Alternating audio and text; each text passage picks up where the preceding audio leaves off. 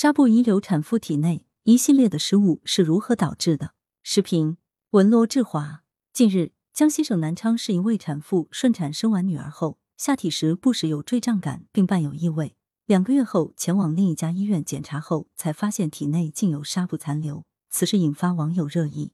涉事南昌市第三医院工作人员告诉记者，此事是该院年轻助产士操作失误，正与陈女士沟通赔偿事宜，并已将此事报告南昌市卫健委。假如医务人员严格按照相关医疗操作规范行事，这起事故完全可以避免。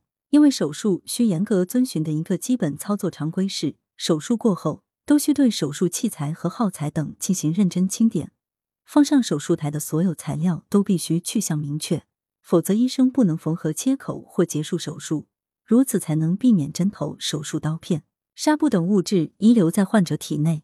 清点工作通常由器材护士等负责完成，并得到在场第二人的确认，以免一人失误无人纠错。因此，涉事助产士的失误或许是导致该事故的主要原因。但不是唯一原因，同台手术的其他人员也没有尽到配合清点的责任。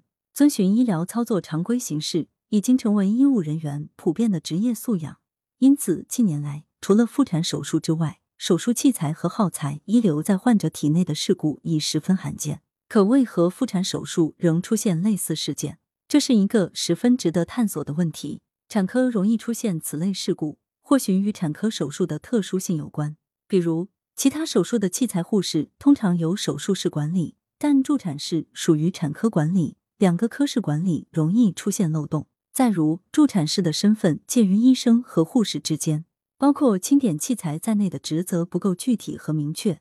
在人手比较紧缺的医疗机构，有时助产士需要身兼几职，清点器材失去了他人帮助纠错的机会。因此，在制定和落实医疗规章制度时，应该充分考虑产科手术的特殊性。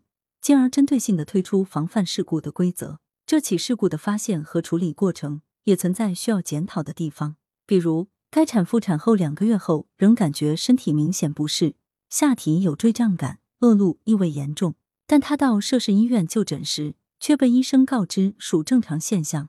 该产妇此后只能到另一家医院做妇科检查，最终在其体内发现一块纱布。遇事喜欢站在对立面来看待患者。将患者的正当诉求当作找茬来处理，使针对该产妇的补救性诊疗被延误。此外，网上爆出的视频当中，该医院工作人员不是医院求你们生孩子等回应，更是成为点燃当事产妇和民众情绪的导火索。